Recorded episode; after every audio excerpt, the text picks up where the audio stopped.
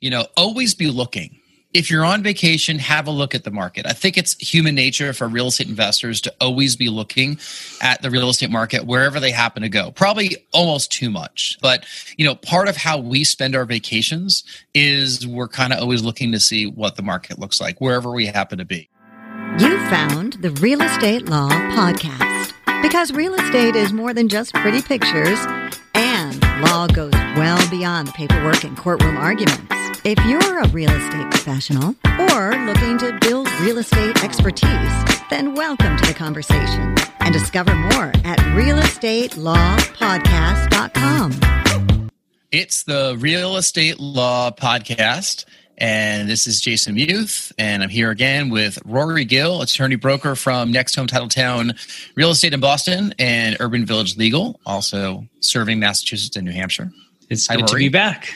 Hi, Jason. And, you know, this is actually part two of two part conversation that we're having all about how to evaluate a vacation rental market. If you stumble into this episode and have not listened to part one just yet, uh, we encourage you to go back and listen to part one uh, just to get a couple uh, get caught up on uh, a longer discussion about the points that we're going to breeze through before we get into the next few things that you should talk about for vacation rentals. If you're watching this on YouTube, you'll see that we're still wearing the same dad shirts from the previous episode. It's not because we didn't do laundry or just wear the same clothing over and over. We're just recording this back to back. You know, we should have switched shirts. Like that would have been fun. We are in one of our vacation rentals that we own. Uh, we are at a lake in uh, New Hampshire.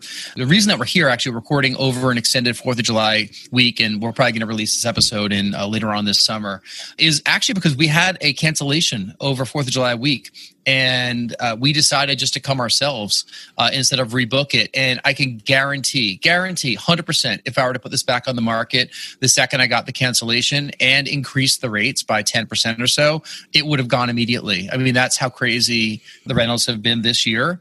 But we were kind of planning on coming up for a couple days before and after this trip, and instead we just decided to come up for the entire duration uh, because um, the rental market has been on fire this year, the short term rental market, and our places are doing great. Our projections are way ahead of schedule, and we said, hey, why don't we use it? So mm-hmm. we're here, right? We're here, and we're thinking about vacations on our mind. So we're going to continue our conversation. But if you missed the first one, we had some really good points about seasonality and how to contend with seasonality in a rental market. And then uh, we discussed Airbnb uh, short-term rental regulations. Those are must knows if you're looking at uh, vacation rentals. But that the conversation doesn't end there. We have a lot more tips that we can share about um, evaluating and picking a short-term rental market. I'm going to throw one in there that you didn't even like prepare, and it's going to be just a really quick one. But you know, always be looking if you're on vacation, have a look at the market. I think it's human nature for real estate investors to always be looking at the real estate market wherever they happen to go. Probably almost too much. But, you know, part of how we spend our vacations is we're kind of always looking to see what the market looks like wherever we happen to be. And this this trip has been no exception to that. And if you're listening to this, uh, maybe you're listening on the way to vacation or maybe you're listening to it while you're on vacation, but you know you've done that, right? If you're if you're a real estate investor investor. If you're listening to our podcast, all the real estate podcasts out there, Bigger Pockets podcast, Bigger Pockets, but whatever. Like we listen to all these podcasts, and you know we're driving to long distances. We'll listen to podcasts, you know, episode, episode, episode. So like you're in that mindset. You're in that real estate mindset, and when you're on vacation, you're saying, "Geez, I wonder if I could afford that." And short-term rentals and the platforms that have come out in the past decade uh, airbnb and VRBO are the two that we use they've really made it possible for people to become self-managed vacation owners if they choose to do that. You could obviously go through uh, any of the great property managers that are out there. They will you know significantly cut into your profits but they will make it a lot more turnkey and and you're doing your numbers if you're going to factor in a property manager and you you don't want to deal with the you know the guests or anything in any communication whatsoever you know factor in 25 40% on top of uh, your expenses. And and maybe the numbers will still work for you. But you know always be looking for property. And and that kind of will dovetail into some of the things that you should be really evaluating if you're going to be looking for a real estate investment in a in a vacation market for short-term rentals. And the next one that's on our list is to have a backup plan. There should be a plan A, B, and C whenever mm-hmm. you're going to have a real estate investment. Rory, tell us a little bit about some backup plan ideas and why right, you want so, to do this. So we talked about the just the rules and regulations that you want to be looking at when you're considering um, a short-term rental property, but those regulations change and change and the market can change too. So you want to know how well the property would perform if you set it up another way. So how would it perform as a long-term rental? What it would look like what would it look like if you had to sell the property to somebody for them for whom it would not be a, a, vacation rental or a vacation property. So how does this property stack up otherwise?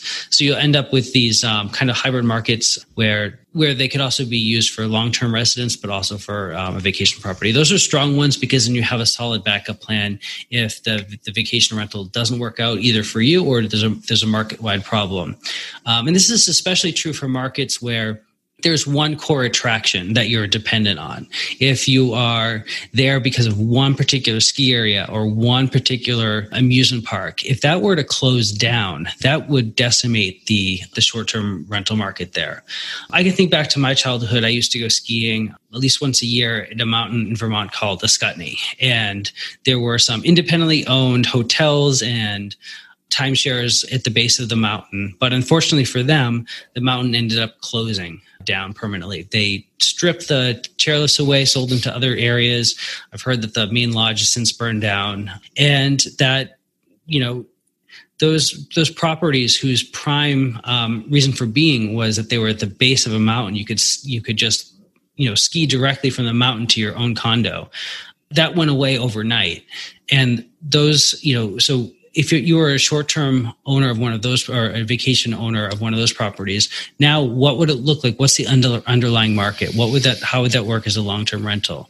Uh, would it lose half of its value overnight? Uh, would you be supporting a mortgage that you have no means to pay for? Know the backup plan and know that things change.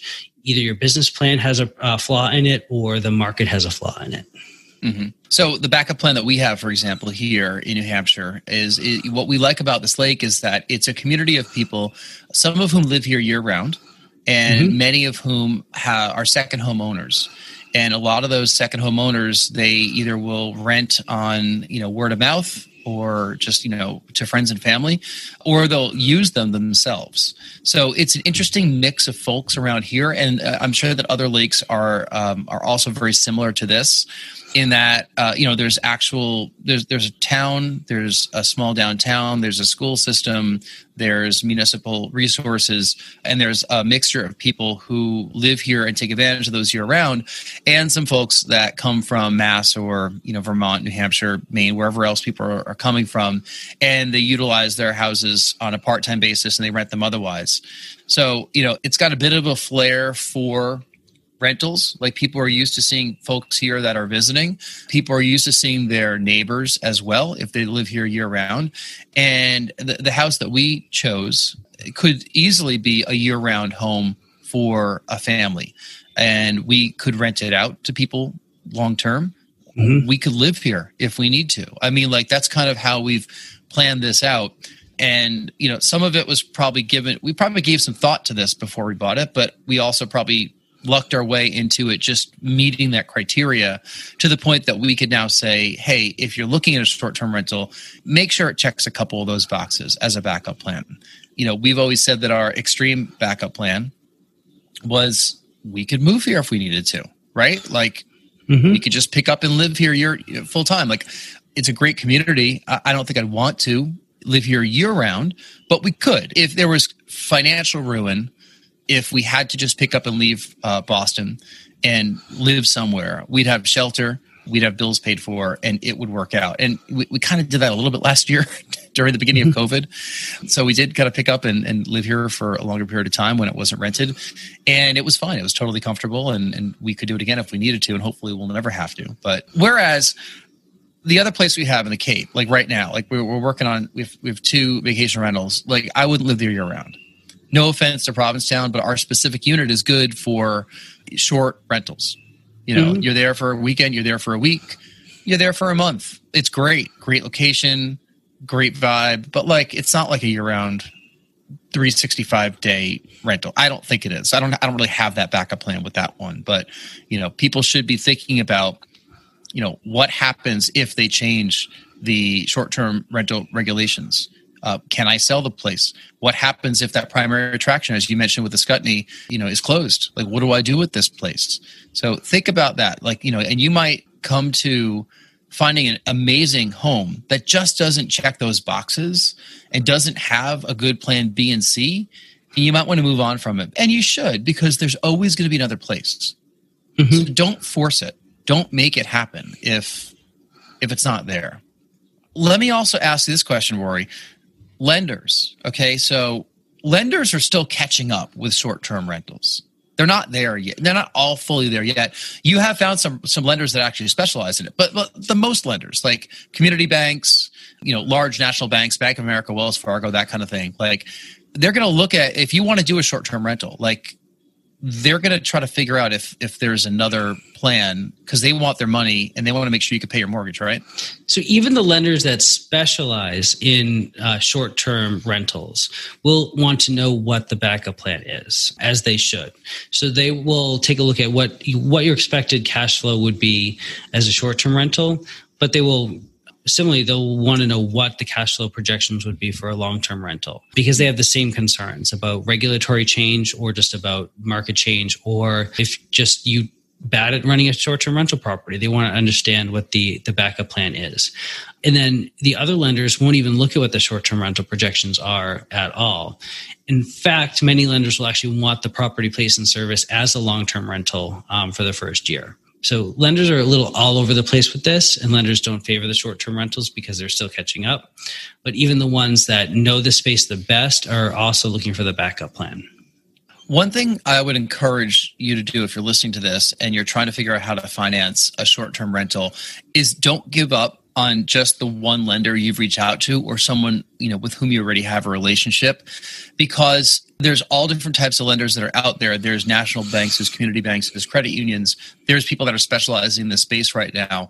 There are ways to get it done. Like if you need to get it financed and you're getting a no from the first five people you talk to you might have to just keep pushing forward and finding a different type of lender that's going to finance the project in the way that you you know want to get it done not that we had an issue in Provincetown, but I do want to give props and a shout out to uh, our lender down there, our local bank, uh, which is Seamen's Bank, and they're right there in Provincetown. They're in Truro. They're based on the Cape, and you know we initially had an issue with uh, you know with the, the, first lender that we were working with, and we were a little bit further down the line. They realized that uh, there was something in the condo docs that you know precluded them from being able to uh, what was it resell it on the on the on the market or something like that.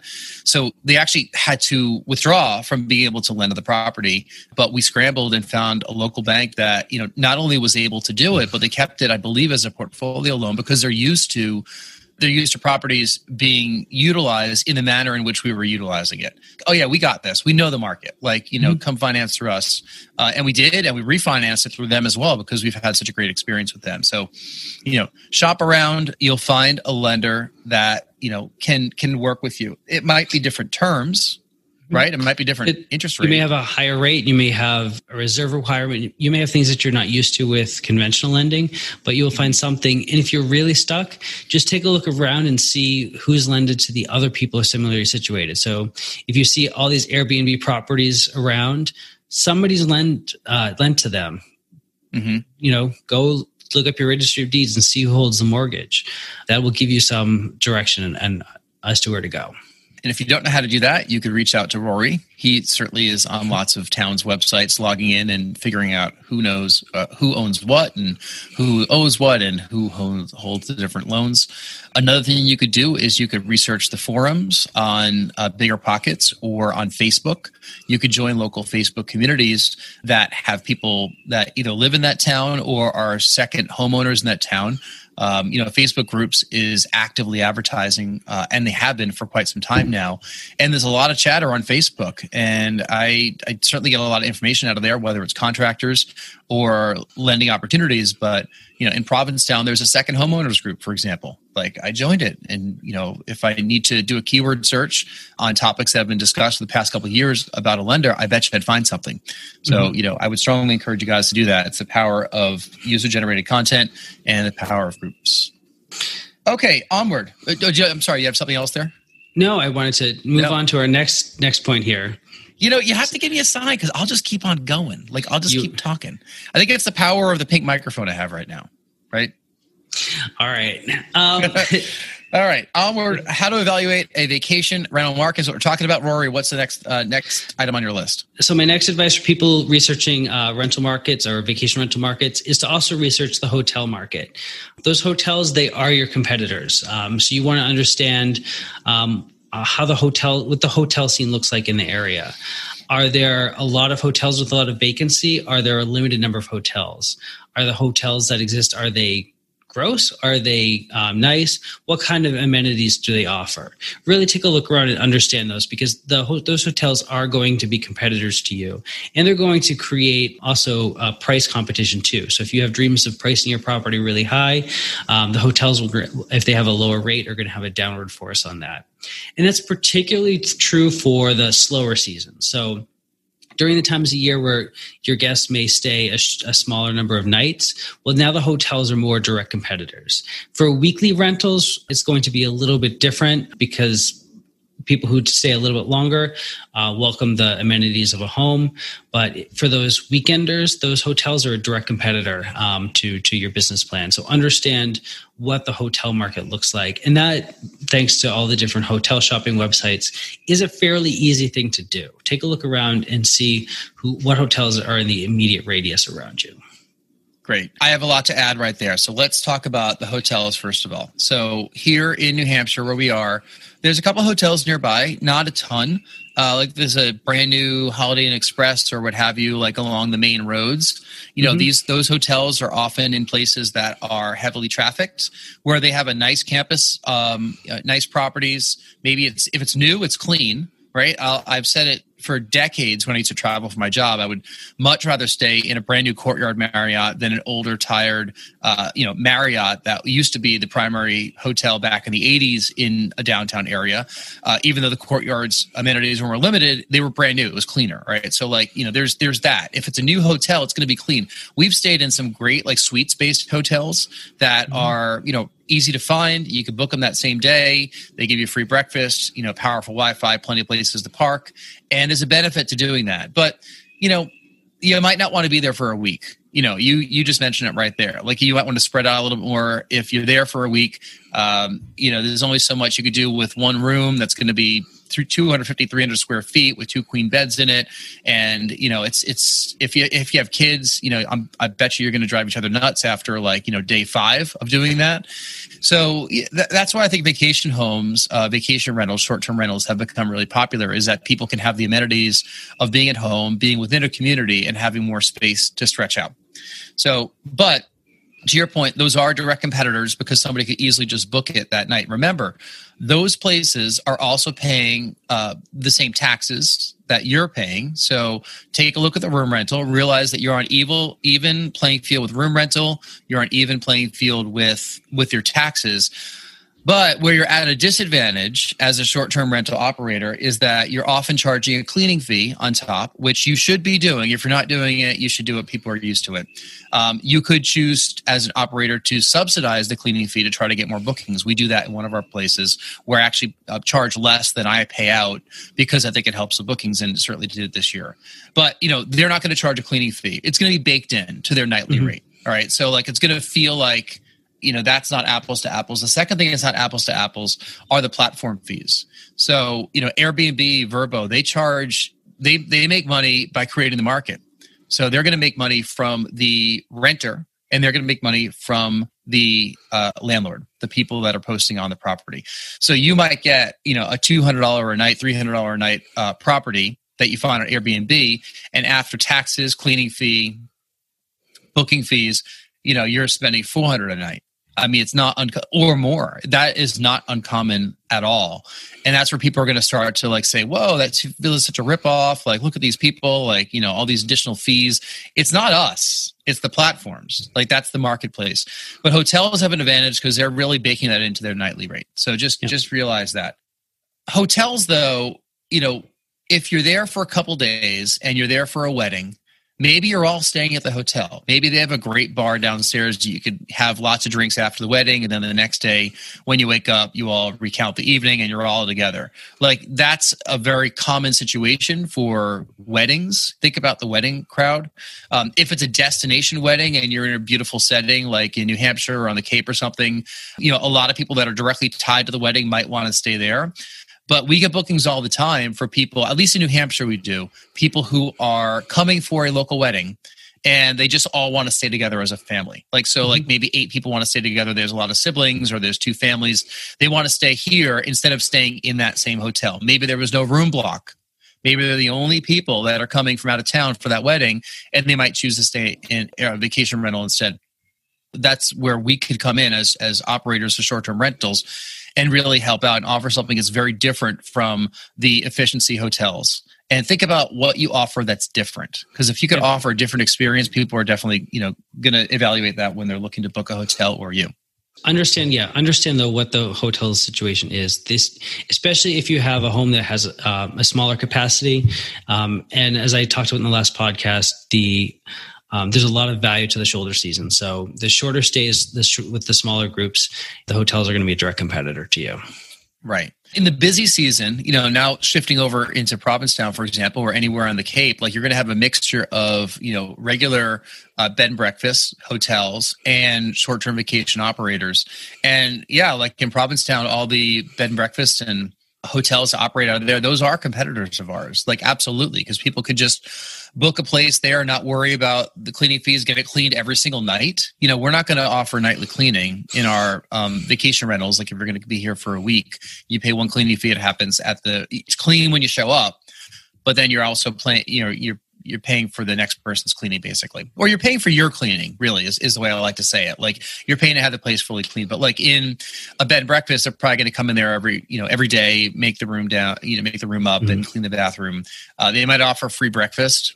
So you might want to do that too in your short-term rental. You might want to make sure you have a good selection of coffee. Maybe you have some you know options for breakfast. We don't supply breakfast here because we have a full kitchen and people tend to bring their own groceries but we do supply coffee because um, people that drink coffee they want coffee first thing in the morning so mm-hmm. as long as there's something here it checks that box off and you know there might be some other amenities that the hotels provide that you can't provide like a uh, a gym or a pool or beachfront access. I mean, those are all things that might differentiate those properties from you. So when you're taking a look at your hotel competition, keep all that in mind that there might be other amenities and that's why they charge the rates that they do. But you know it's a lot of trial and error. There's some great software online that will allow you to determine rates in relation to other short-term rentals like AirDNA and, and tons of other websites. I don't know if they factor in hotels on top of that.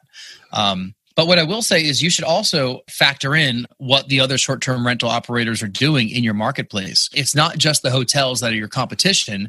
It's like kind properties that other people are looking at. Because think about the booker or, or the the renter they're evaluating properties on a map. They're scrolling around the map. They're saying, I want to be in this zip code or near here. It could be places that are 10 miles from there. This is a whole different topic. Not going to get too deep into it. But like, if you could find other properties that are within a short radius of, of where you are, and they're very similar. They're also three bedroom, two bath places. They're also one bed, one bath places. Look at them look at how they market themselves, look at the prices that they have, make sure that they've been doing it for a while and they're not a brand new operator because you don't want to base all of your decisions on someone else that's also basing decisions on new information. Mm-hmm. You want to try to find someone that's been doing it for a while. And like our place would be a great I shouldn't say it, but you know, whatever. This is information's information. Our place would be a great one for people that are in this area to to research and see what we're doing. And you know, I can't hide people from doing that, so might as well say it uh, you know, I think we'd be great research for someone that wants to do this in this area. Um, but look at your competition and see uh, how you're different. See how they're pricing. Uh, see their reviews and and and base your info on that because you know the more information you have, the more successful you're going to be as an operator. So hotels, other short-term operators nearby, those are all valuable data points for you. So I have one last point when you're uh, evaluating uh, vacation rental markets, and that is just to not rule out the less popular places. Yeah. Um, and by that I mean, you know, the remember how supply and demand works overall as a concept, and vacation rental markets work the same way. Those really heavily in demand locations are pretty obvious. They're the ones that are on the beach, at the mountain, on the lake, um, at a place where there's a particular draw. Those places are pretty obvious, and those places do have a lot of demand. Um, but people still travel for family reunions, weddings, special occasions, everywhere in the country. Um, so places that are not, you know, famous vacation destinations still have some inbound travel. And if you did this level of research uh, to those places too, you'll often find that a lot of these places are really underserved with other short term rentals and hotels. So if you can find one of those markets, even though it's not one of those hot in demand places, you can set the market because there are no other places for people to stay. I've gone to weddings before in more rural parts of the country where they're just are they don't have the hotel infrastructure for you. You can't find a place to stay, and often you can't even find an Airbnb to stay. So if you were the one Airbnb on there, you are still you know while the demand is relatively low the supply is super low. So you you're in a good spot there. So don't rule out those places that don't jump out to you as vacation destinations. Still apply all the same tips and factors that we discussed um, in these two podcasts. But don't ignore and rule out those those secondary markets uh, right away. And uh, if you've made it this far in the podcast, uh, we appreciate your listening. Uh, but make sure you listen to the first part of this as well, because we talk a lot about what you need to do with restrictions and HOA and taxes, and you know what local municipalities, uh, you know, the types of laws they're passing, and how you should really research that, and really how to plan for properties that perform throughout the year, not just in the most extreme, you know, high demand season. So those are also great tips that you know hopefully will factor into uh, your decision to evaluate or to, to buy a property or to evaluate a vacation rental market. Uh, and there's just hosts and hosts. I mean, this is an ongoing topic. It's one of the more popular topics in in the bigger pockets forums. There's so much information about this right now. Um, and if you think about some macro trends, I'm certainly not an economist. Take this as you know my opinion and entertainment, but advice. I think I think I'm not stupid, right? Hopefully, I'm not. I would say that the population is growing. We just came out of or coming out of a pandemic where short term rentals saw an extreme drop in mm-hmm. use, followed by an extreme lift where there is not enough supply to deal with the amount of people that want to travel. So I really think that in the past 12, 12 15 months, we have seen those two extremes. Like we've seen it shut off entirely, and now we've seen it going bonkers. The truth is somewhere in between. Okay, it's not going to be one of those two things, but we've seen what's going to happen if everything shuts down. We've we're seeing what's going to happen now if everyone's traveling again. And like, you know, vacation rental prices right now are through the roof. I keep saying if I had more, if I had hmm. three or four more properties right now in the same locations where we are, they would be full whenever we got um, a booking that canceled, I think I've had three or four cancellations over the past few months, like where, you know, health issue, travel change, whatever. Every single time, with the exception of where we're sitting right now, which is because of a cancellation, we chose to come here ourselves for a holiday weekend in the summer, Fourth of July weekend. Every single situation, I raised the prices, and every single situation, it rented within 48 hours like every time. Like we are in an extreme uh, high demand part for short term rentals. What's going to happen next year? I don't know. I mean, like right now, the border with Canada is still closed. Okay. Travel is coming back. Like people are flying places. I don't know if they're going to Europe as much as they were, but a lot of folks here in the US they are traveling driving destinations whenever possible. Like they did it a little bit last year. They're doing it again this year. That might change you know and it might change if you're a flyaway market like las vegas or hawaii. You know maybe you'll see um, you know huge demand in the coming years. Uh, driving markets are doing great right now. So research the macro trends as well. Uh, realize that it's not just local, but it could be just an overall, um, you know, economic uh, trend that you're seeing that will probably factor into your decision. Ask around, listen to podcasts like this, do your research, talk to attorneys. There's just, uh, I mean, there's an endless amount of information uh, and questions. And actually, beyond all that, just act. Like, don't do, just don't don't research, research, research to the point that you're not going to do something if your gut tells you to do it, do it. I'm done. All right. Thanks again, Rory. I appreciate uh, your putting all this together and your time on this podcast. Uh, where can people find you if they want to reach out to you with questions? I'm easy to find. I'm at urbanvillagelegal.com, or you could find me and my real estate team at nexthometitletown.com. And you can find me at jason at nexthometitletown.com. Uh, you can find us on Instagram pretty easily. We're on Facebook as well. Uh, and the Real Estate Law Podcast is looking for guests. Uh, we will be inviting guests on the podcast later on this summer. If you're interested in, in guesting on the podcast, it could be about any topic related to real estate, real estate law. It doesn't have to be short term rentals. Please reach out to one of us. We'll get you set up with an interview and we'll get the podcast recorded and release it uh, a few weeks after that. So until next time, thank you so much for listening. We really appreciate it and Rory and I we're gonna get rid of our dad shirts and go out on the lake, right? Yep. Well, let's do that, and when you see us, vacation will be over. All right. Thanks, Jason. Thank you. Bye bye. This has been the Real Estate Law Podcast. Because real estate is more than just pretty pictures, and law goes well beyond the paperwork and courtroom arguments. We're powered by Next Home Titletown, Greater Boston's progressive real estate brokerage. More at nexthometitletown.com. And Urban Village Legal, Massachusetts Real Estate Counsel, serving savvy property owners, lenders, and investors. More at urbanvillagelegal.com. Today's conversation was not legal advice, but we hope you found it entertaining and informative. Discover more at realestatelawpodcast.com. Thank you for listening.